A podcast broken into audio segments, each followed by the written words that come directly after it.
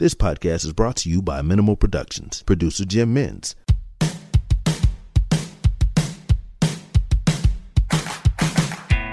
This is Diplomates, a geopolitical chinwag with your host, Misha Zelinsky. Sweden is often considered to be the heartland of social democracy, but that may no longer be the case. Benedict Hugosson is a global expert in political campaigning. He has led national field campaigns for the Social Democrats in Sweden and is a leading thinker in political engagement strategies and tactics. An Australian born Harvard graduate, Ben has trained activists in Europe, Africa, and the Middle East. I caught up with Ben for a chinwag about the fall in support for the historically dominant Swedish Social Democratic Party, the rise of right wing nationalists in Sweden, why party membership is critical to voting patterns, how face to face conversations are still better than digital campaigning tools, and what the future holds for mainstream European political parties of both the left and right. It's a fascinating, in depth insight into what is happening right throughout Europe. As ever, if you're enjoying the show, please be sure to rate and review, it really helps. Enjoy the episode. Ben, welcome to the show. Thanks for joining us here in Australia. Yeah, thank you very much. Now, uh, we might start with a little bit of your background because I think it's a somewhat curious one. So, how does an Aussie uh, end up in Swedish politics? Because one, I'm curious to know about it, and two, how do I get the job? Yeah, exactly. well, um, yeah, like you said, I mean, I, I, I didn't grow up in Sweden. Yeah. I, I, grew up on the far north coast of New South Wales, and um, uh, I mean, I, I, think that the reason why I ended up in politics has a, has a lot to do with my, my background here in Australia. So when I was uh, about 12 years old, my my mother passed away with cancer, and my, my dad was um, was pensioned. Uh, he got sick and couldn't run the family farm. And so when we grew up, this um, there was a recurring theme of, of not having much money.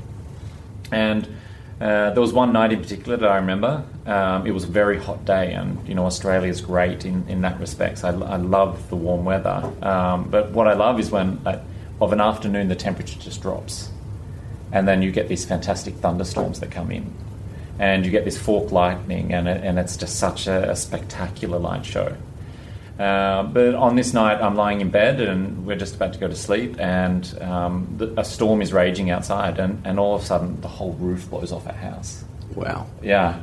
And so, you know, me and my twin brother, we get out of there. And um, the family, we spend the whole night in the bathroom uh, uh, because that's, you know, the safest place in the house. But I remember the next day, uh, I remember, you know, workers coming and, and climbing up over uh, our house, and they basically had this bird's eye view of, of my room and you know where I sleep, my bed. And I remember um, looking at my bed and just sort of seeing it very tattered and broken, and uh, I was embarrassed. And I wasn't only embarrassed; I felt so powerless. Mm. And so um, I never really got involved in politics in Australia. Um, for me, that was that was something that you know other people did. Um, but when I got to Sweden, there was a, a lot of people talking about a politician called Olof Palme, and he was the prime minister of Sweden. And you know, people seem to love this guy, and I had no idea who he was. So one day I looked up on on Wikipedia. I looked up, um, you know, who he was, and I started to read. And down the bottom of Wikipedia, there's a, there's a lot of different links. And so I look at, click on one of these links, and I go into a website which is Olof Palme's International Center uh, which is the aid organization for the labor movement in Sweden. And I see pictures of um, people that are held back by uh, structures, people that, that basically may, mean that people are powerless to affect their own situations. Uh, so I see them, and I, I, see sort of, you know, other people uh, that are helping to remove these structures. So there is some sort of uh, so people do feel empowered. And oftentimes these people are the same people. And so I could see myself in the people that were held down by structures, but I could also see myself in those people that helped remove those structures. And so that for me was really inspiring. And so there and then I, I basically signed up to the party. Uh, the Social Democrats. The Social Democrats, yeah. exactly. And so uh, after that, you know, I went to an education to a training that they had for uh, aid projects. And despite the fact I could not speak the language, I didn't have a project, I didn't have anything, they welcomed me with open arms. And when you get there, there, there is such a, a, a focus on people's movements, on getting people involved. And so when I was there, I, I met people and they just dragged me along to a meeting.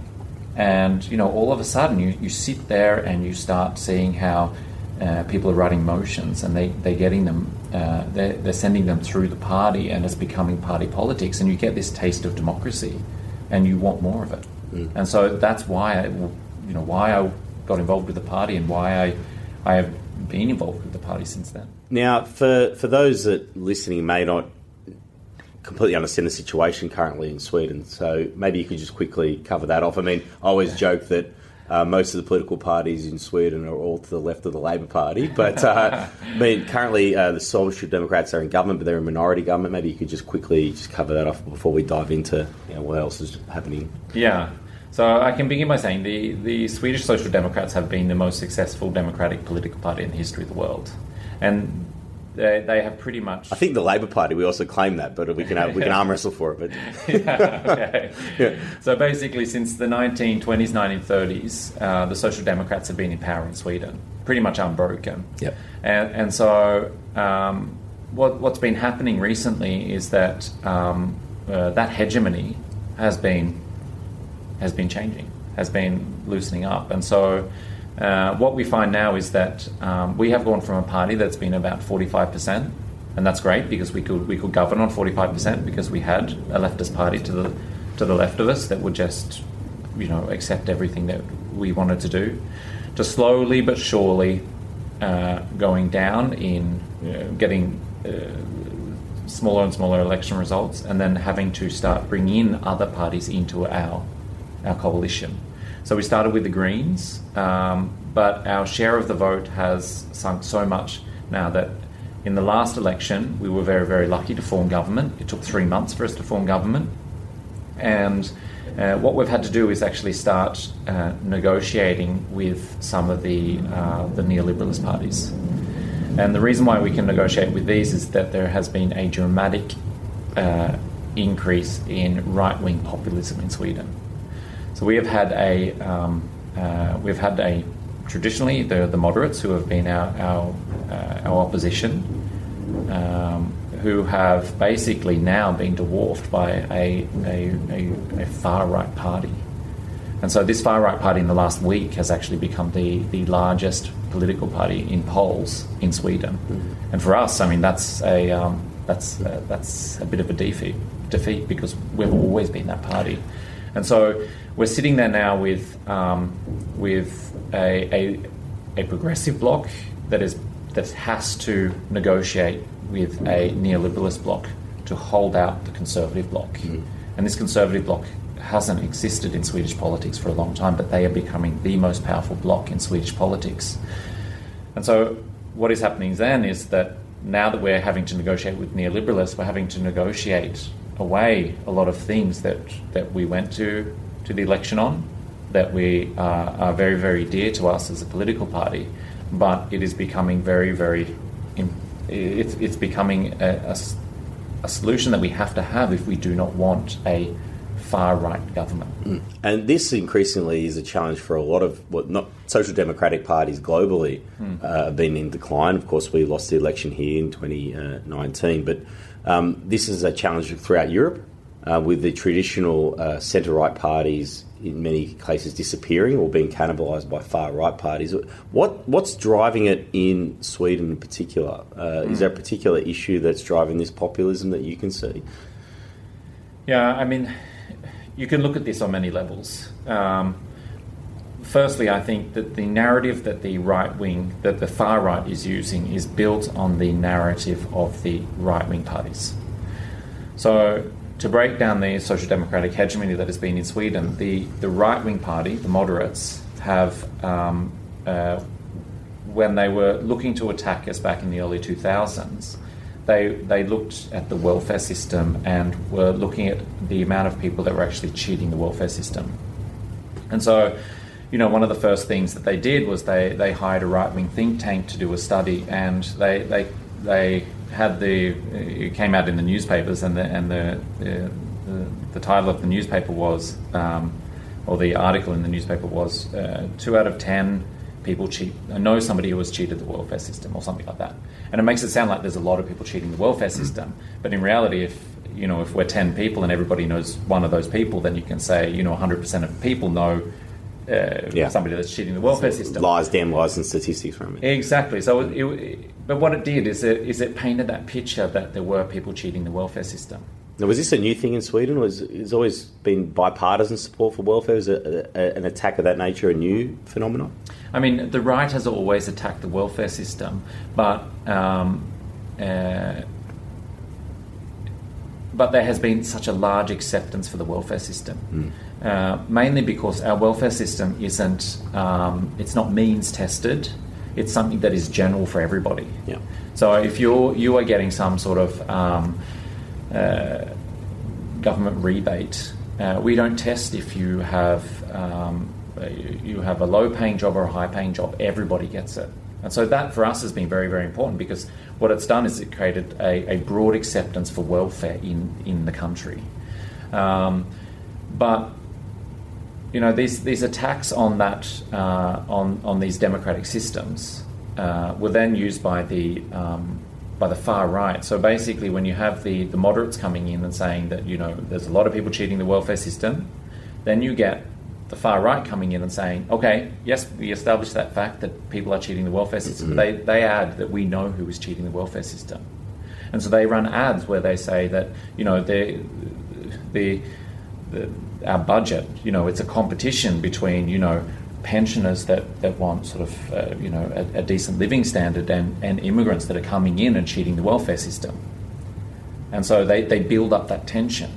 But we have to see that, that that narrative that they have formed is actually on the back of neoliberalism. Uh, and it's create what they did when they created this mistrust of the welfare system. They created an, an arena for the far right to come in and actually create conflicts in between groups in society. Now, uh, I think that that is an important thing to see that the that the right wing and neoliberalism has broken down a lot of the, the support for our democratic institutions, but I think that it goes a lot further than that as well. I think that when they have come in and they've broken down support for the for democratic institutions, uh, they have broken down and privatized and hollowed out democratic structures as well. So one of the things that we have done is we've looked at the um, uh, the role of engagement in this crisis. And so, one of the things that we see is that um, uh, self governing organisations have been the, basically the playground for where people have engaged. They've been the default met- mode of engagement for very many people. And so, since the 70s, these institutions have started to lose members. So, there's a narrative that it's political parties that are losing members, but this is definitely not the case. It's all Yeah. People don't join anymore. Yeah. people don't join anymore. So when we're not a nation of joiners, basically, Yeah. and and this is a problem both for the, the union movement, but for political parties, but also Churches, sporting yeah. clubs, churches, you name it. Uh, and so what's happening is is that. Um, um, uh, people aren't experiencing democracy on an everyday basis in these self-governing organisations. They're not experiencing democracy, and, and when they don't experience democracy in as a lived experience on an everyday basis, of course they're not going to start thinking that democratic institutions can actually provide solutions to our pressing problems because they, they haven't experienced it before. And so I think that there is a big connection there between what is happening now and the distrust in, in political process and the way that we engage. So one of the things that we also did was look at the um, what is the effect of, of party membership on election results. And so in uh, in the 90s, the, the Social Democrats had 260,000 members, uh, which was roughly 4% of everybody that voted. And when we had 4% of everybody that voted, we also got 45% in the elections. Since then, that figure has dropped. We've lost about 160,000 members, and we're down to about 1.2% of the voting population as a member of our party. We've also done the worst elections in our history. And, uh, you know, this is basically a straight line down. It pegs, you know, the loss of members. Uh, another thing that we've also looked at is, um, you know, what is the role of uh, party membership in PASOKification.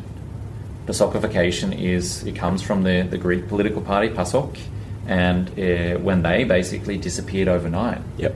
Uh, you know, other examples of this are the socialists in France, France. yep. Uh, we've had the Netherlands also been PASOKified, um, Labour in Scotland. And so when we look at this, when we sort of look at, you know, what are the organisations, what are the political parties that are being PASOKified, we see that they, they basically do not have members. And so there, there seems to be uh, a, a critical role for members in this crisis. So how do we? What, what is the key then to turn around this decline in membership? If you say that there's this uh, causative relationship, how can parties encourage people to join? Because we have Yeah. the same problem here with, with the Labor Party. Membership has declined um, as a percentage of the population overall, um, and, and certainly our primary vote uh, is declined. So what, what is the answer there? I think that what we have to do is we have to uh, look at the nature of engagement.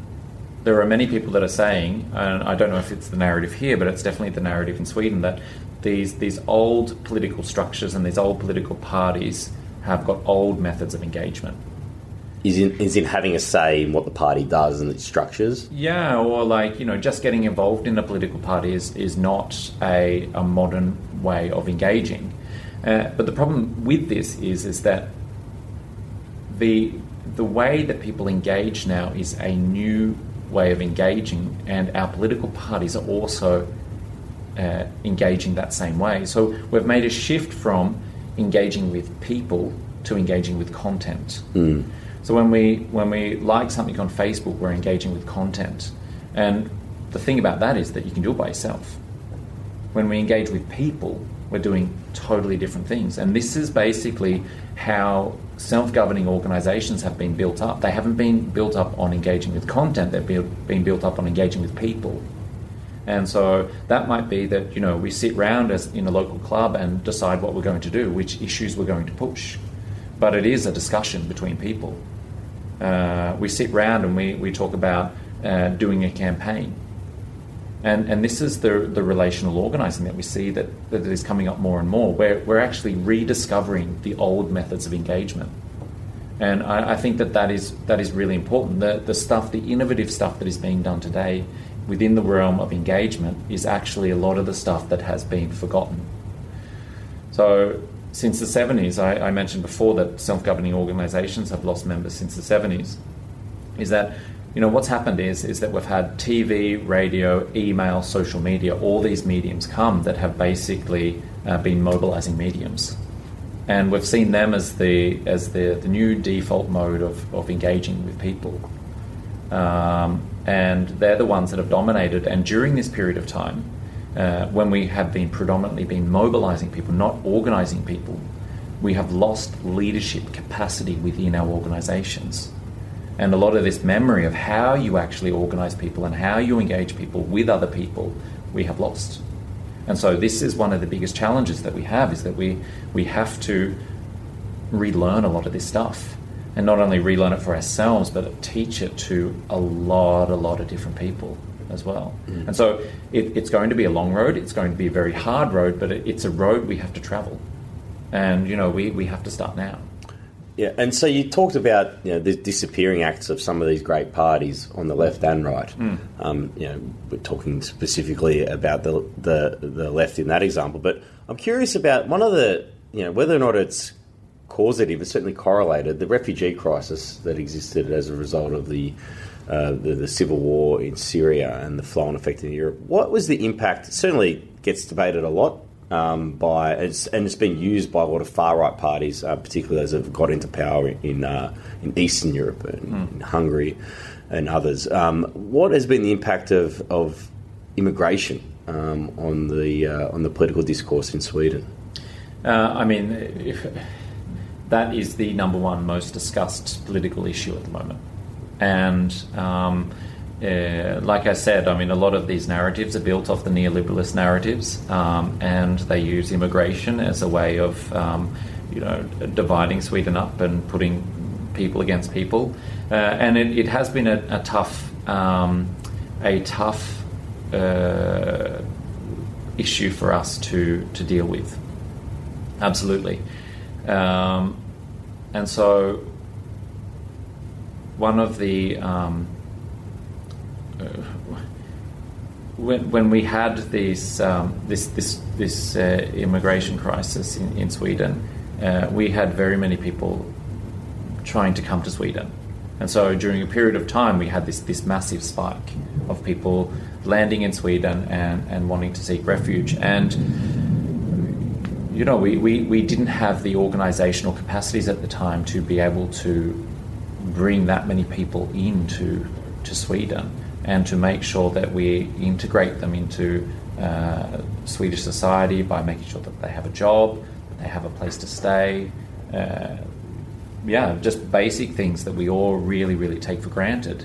And so this was this was a um, a period of time that the right they, they, they, they tried to blame us for it.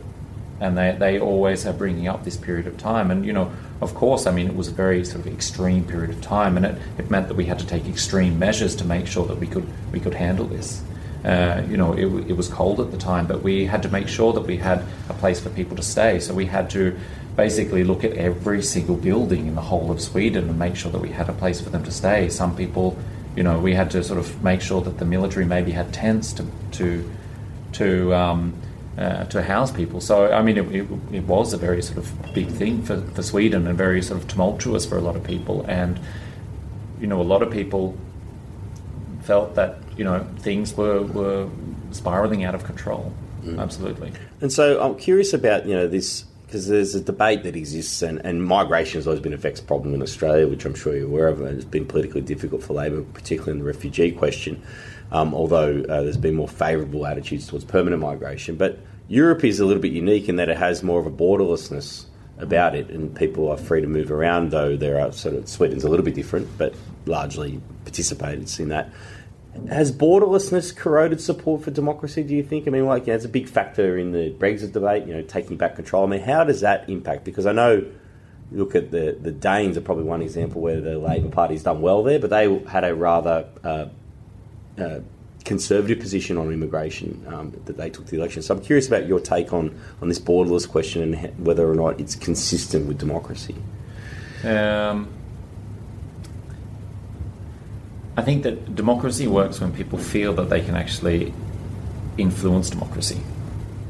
And so, um, even even before this uh, debating uh, immigration, there was always a debate about how democratic the the the EU actually is, and you know I think that the immigration is a way for people to maybe express that feeling of uh, disjointedness, of not being able to influence, um, but it's probably not the uh, some of the root causes. I think. Um, I, I, think that. Um, not having sort of like not being engaged in your local society. Uh, if we can, can fix that and, and give people a place in society, I think that um, a lot of the, these issues will fade away. Uh, because people will see that they, they do have a place, that they can actually influence their local societies, and they will feel empowered. You know, they, I talked earlier about Olof Palme and uh, he has a great speech about uh, industrial society's problem. And he begins the speech by talking about, you know, um, you know how much room you have. He calls it like, you know, elbow room, uh, and he says that when that starts to shrink, people will try to escape to their own private economy. And I, I think that that's the case. And so, you know, our job as social democrats is to make sure that people actually feel that they can influence their societies. And, you know, we can have borderless societies, uh, but as long as you feel that you can influence your society and where you live, then, you know, I don't think that that's going to be a huge problem. And so, what about um, you talked about economics there? I mean, one of the things that's so scary, I think, as a social democrat, is that you know the country you would instinctively point to where social democracy has flourished traditionally and could flourish ongoing basis is, is Sweden, the Scandinavian countries. A lot of people say, oh, that model can't work. Mm. And I always joke that, you know, Sweden's not a theory, it's a place you can fly to. You can literally go there. It's not Narnia. But, uh, um, you know, what is it that, you know, is there an inequality emerging in, within Swedish society economically, and is that regional city divide emerging as well? And are there people being felt locked out economically? Is that impacting? And is it is that creating a, a, a space for the far right to try to, to, to get in and, and sell a populist message? Yeah, most definitely. I think that um, uh, inequality, um, uh, you know, ab- absolutely. Um, during the time of the Social Democrats, I don't think that uh, we should feel that um, you know we've always done the right thing. But definitely, when the right wing took over, Moderaterna took over in the um, after 2006, that inequality started to shoot through the roof. And so right around the time of the global financial crisis. Absolutely. Yeah. So they took over just before, but I, I, think that they they probably used the global financial crisis as a way of actually forcing through some economic policies that basically um, weakened the labour movement, um, that made uh, employment a lot more precarious, um, and so I think that you know there there are people are feeling the effects of that things like you know having to wait for an SMS to know that you have work that day. Uh, and these are these are problems that um, you know we shouldn't have in a in a, a wealthy society like Sweden. Yeah, and so these these economic problems are actually you know starting to creep up and starting to sort of you know become a problem. And so we see that you know in all unequal societies, you start to have people that have things and those that don't have things. Uh, and so, yeah, I, I think that it, this is one of the, the big problems that we have to actually start to, to address. And so, one of the things that I find, I think a lot of social democrats globally are struggling with is the theory with inequality increasing, mm. theoretically, that should be good conditions for a social democratic government to come to power. Yeah. And for whatever reason, social democratic parties throughout the world or, or centre left parties are really struggling to connect with people and the concerns that they have. And they have some mm. policy solutions for them, but it seems that whatever it is that we're selling, people aren't buying it. Mm. And uh, you know, this, this precariousness or anxiety they feel, we're not connecting with it. And in fact, um, perhaps a, we're being portrayed that way, but change seems scary. And when you have so little, you only, you, you're afraid to lose even that little bit. And mm. so a risk on a social democratic party uh, becomes more difficult. What do you think is the answer to make people have faith that we have the answers for them? Yeah. Um, actually, there was one part of your question that I didn't answer before about the, the divide between oh, the um, regional areas. The regional yeah. areas, and so because I think this actually ties in a little bit into what we are talking about. If you go and have a look at the um, in the social, Swedish Social Democrats, we sing a lot of songs. Yeah, so we have our sort of workers' songs, and when you look at a lot of these songs, they are stories about people moving from the country, who often are the, the good people, moving to the city and being exploited by the bad people. So there is, even in our old songs, there is this this divide, mm. uh, and you know that that I think you know stays. You know, when I grew up, you know there were there were films like City Slickers, mm. right? And City Slickers is a derogative term for people that live in the city, right? And so you know this this divide, it, it's always really been there. Uh, and it has been been used, uh, like you know, our songs of workers, to sort of like portray what some of the injustices are there, uh, and you know this is this is still there, and it's it's still a problem, but. For the Social Democrats, we have been those that have been able to bring these diverse groups together. So, one of the things that we have brought together and, and being like this big party that can form government is that we have both brought together progressive people but also conservative people. People that uh, want a uh, some sort of welfare or security system, and those that value security. Yeah, and so we've been this amalgamation of, of these two value groups, and so we've been able to talk across sort of, you know, almost sort of value sets, but actually land in a set of progressive policies. Uh, and I, I, think that um, you know, this is one of the, the, keys to actually sort of getting back into talking to some of these people is that uh, we can't we can't also divide up our country as well and sort of say, well, these are those people that think this and we think this. We're progressives and you know we're social democrats. We need to actually you know, how we've done it before is to go in and be really, really embedded in our societies and actually start get get these people to start talking together. Social democracy has never been a set of policies. It's been a promise of democracy. It's been a promise that together we can actually go together and influence our, our situation. And I think that that's what we have to do. It's interesting you talked about this conservative uh, element of social democracy. I think it, increasingly it's been overlooked. Mm. Um, you know, I, I think a lot of the problems that we have are attitudinal, mm. um, and so we tend to hector people that are a bit more conservative, people that might be economically progressive, as you, as you said, but have more socially conservative views. I mean, what's the what do you think the role for people perhaps that are uh, religious um, or, or, have more social conservative views? What is the role for them um, to play in social democratic parties? Because increasingly, I think they're looking at parties such as ours and saying, well, that party, I don't feel at home there anymore. Mm. You know, Labor Party traditionally had a large Catholic element, which is, mm. I think, still part of our fabric, but a, a, an increasingly minimised uh, mm. part fabric. And I'm curious about your take on that from a, from a, a European perspective.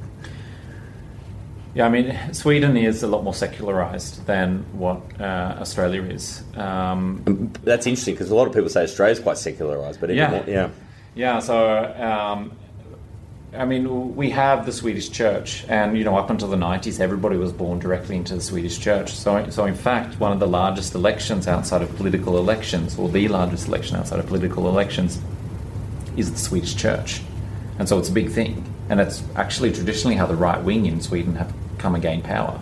Because what they've done is they've won in the Swedish church election, and because they get money and they, they get a position a in society, it's a mm. platform to, to run other elections.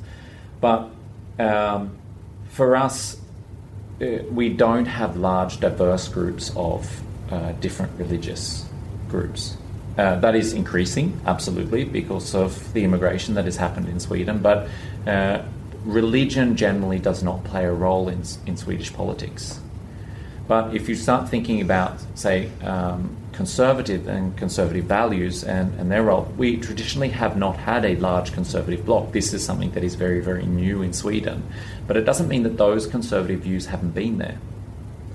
So, and I think that this is largely because the, the Social Democrats have been able to uh, sew together and to do it on this, this idea that, you know, we, we want some sort of security. We want sort of like unemployment insurance. We want a welfare state or like healthcare that when we get sick we can actually be taken care of and it, it not break the bank. And so we've been able to sort of amalgamate these groups. And I think that we have to see that if, if we're going to move forward, uh, power is through the electoral system. And in the electoral system, you need 50% plus one. And so we can't just be talking to one value group. We have to be talking to multiple value groups and to make sure that we have the majority that we need to win. Uh, and so, I, I mean, it, it, it, our electoral system is geographically based. So, you know, we have to sort of say, okay, well, who are the people that exist in, in my neighborhood? And we have to go out and talk to these people. And, you know, people that have progressive views and those that have conservative views, you know, there is a possibility that they can land in the same policy platform.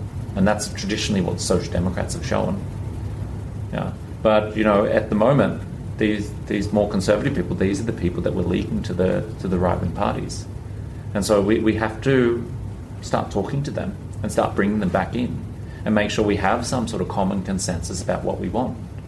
It's not just us giving to them, it's them giving, giving to us as well.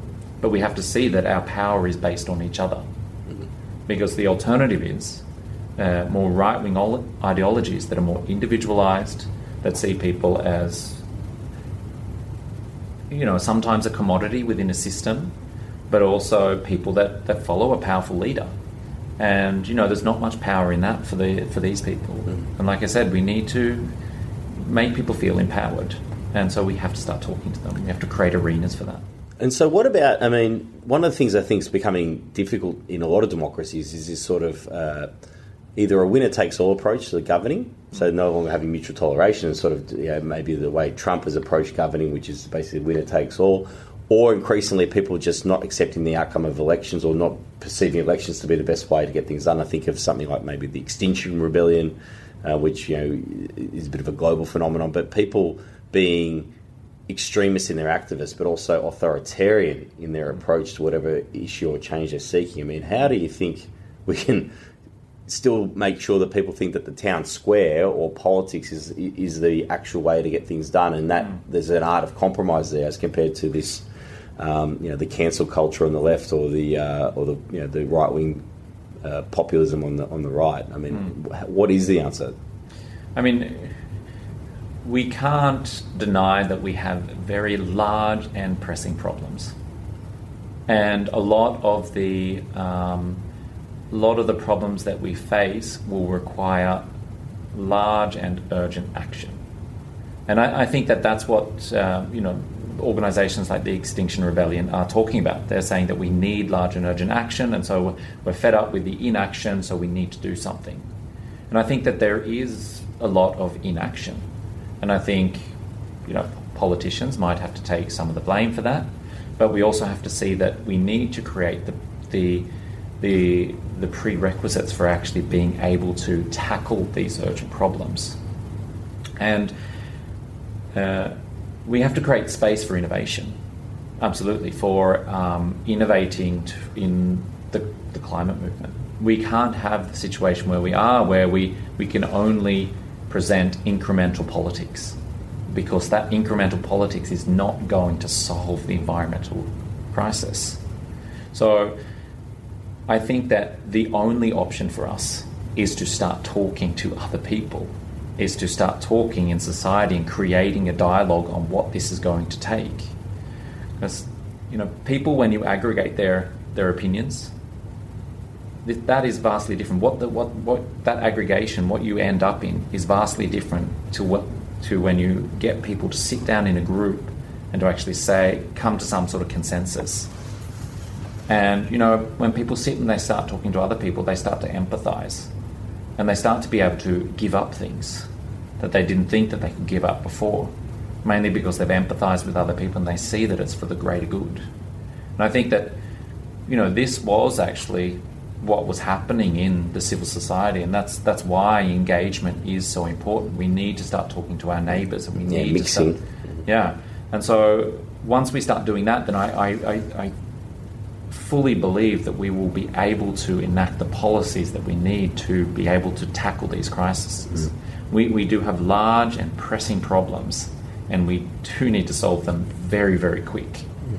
And so, in some ways, the, these organizations are totally right. Like Extinction Rebellion, we need to act now. We do. But we also need to create a dialogue.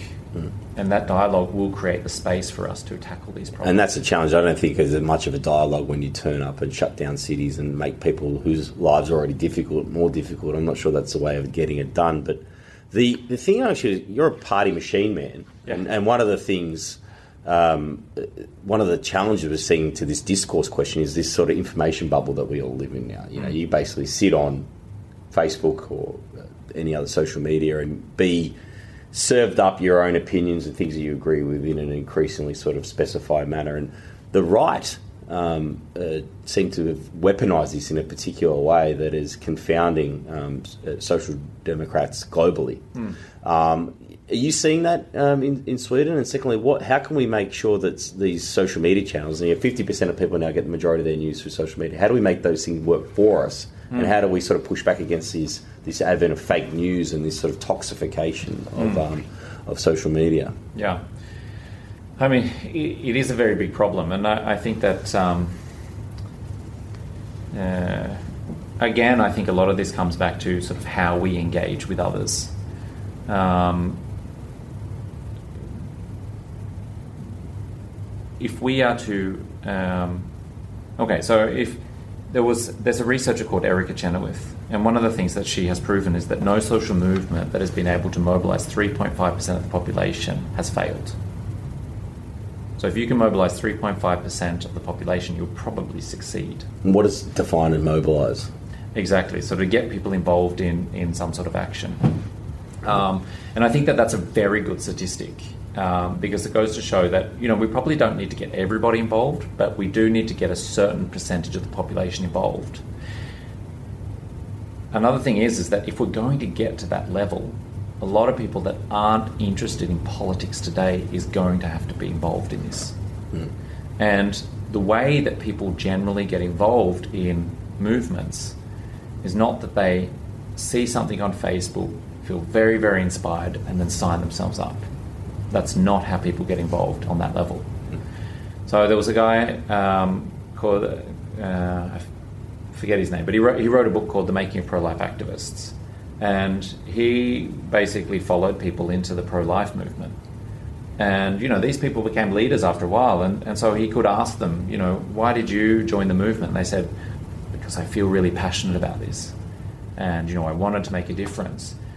Uh, but he had followed them in, so he knew full well why they actually joined the movement to begin with. And a lot of them joined the movement because a friend had taken them to a meeting. And so I, I think that if we are going to get to that 3.5%, then we need to start bringing friends to meetings. Uh, it, it's about sort of going through our, um, our contacts in our telephone and actually saying, who are these people that we can get involved? Who are these people do I, do I want to bring to a meeting and to start experiencing sort of politics on an, on an everyday basis, basically? So you say don't rely on digital, get human to human contact. I mean, the, these digital tools are just tools. So, you know, I'm going to be using them to contact my friends. Um, but I, I think that we, we do need to see that they're, this people to people relationships, they are the most important thing in, what- in what we're doing. Uh, and these people to people relationships are something that exist, you know, in real life. And you know, if we use are using digital tools to actually communicate between us, then you know that's great. And you know, then digital tools do play a role. But you know, we can talk to other people as well, ring them up, bring them to meetings. And I think that we need to start bringing people in, people that aren't 100% interested in politics today, people that maybe sort of vaguely share our values but probably haven't really sort of been able to work out very clearly for themselves where they stand on issues, but they need to be exposed to them, basically, and they need to come into our organisation. So, as an organisation as well, dealing with this, we need to basically make create activities that we can systematically make sure that our activists are bringing new people into our organisations. And that can be done with, with online work tools, absolutely. And they, they, they make the process a lot smoother. But, you know, just like in door knocking, uh, it's the most effective method because it is face to face. And um, I think that we, we need to see that value in, in sort of being face to face. And even though it might seem like a long, hard slog, it is actually the most effective way of getting people involved. Uh, pe- people power, it's old fashioned, but it works, right? People power. No. I mean, it all comes down to that. I, I sh- just to share a, a quick story. I remember I, I was studying in uh, in London recently, and uh, they had the guy who led Macron's campaign, and he came in and said, uh, you know, we had this secret weapon. I sort of leaned in because I was curious, you know, there's, there's a party that came up out of nowhere, and he said, uh, door knocking. Yeah. and Yeah. I was like, oh, wow, you know, like something that you know every young activist gets taught right from the beginning, right? But they used it. Perhaps they had, they hadn't really used it much in France. Apparently, it's not a really French thing to do. But I thought it was fascinating that Yeah. person to person is still the way to get it done. Yeah. Absolutely. I mean, the, the guy that was leading Macron's campaign, um, he he was uh, educated by Marshall Ganz, who is uh, you know the lead community organizer in the world. Uh, so yeah, I mean they use that.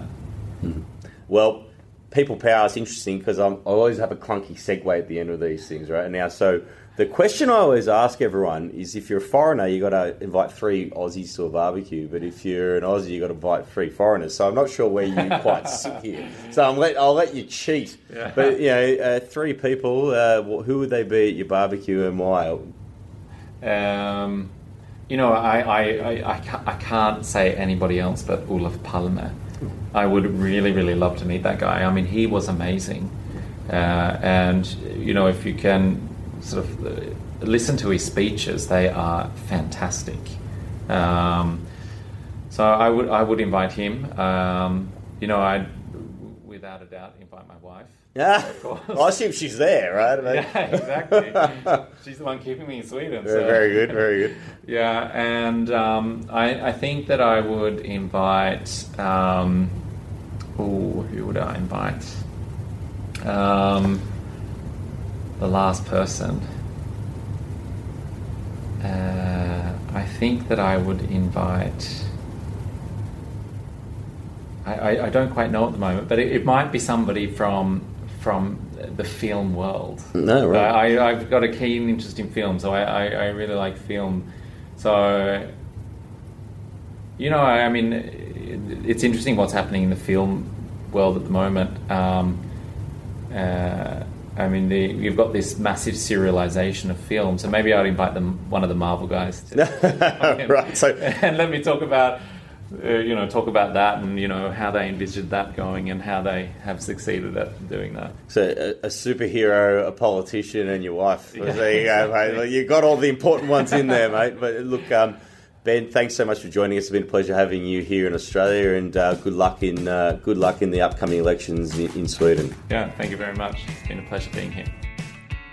Before you run off, if you could quickly jump onto iTunes or your favourite podcasting app and give the show a rating and review, it would be really beneficial.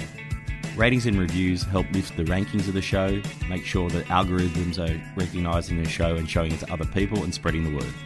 Hope you enjoyed the episode and see you next time. You were just listening to Diplomates, a geopolitical chinwag.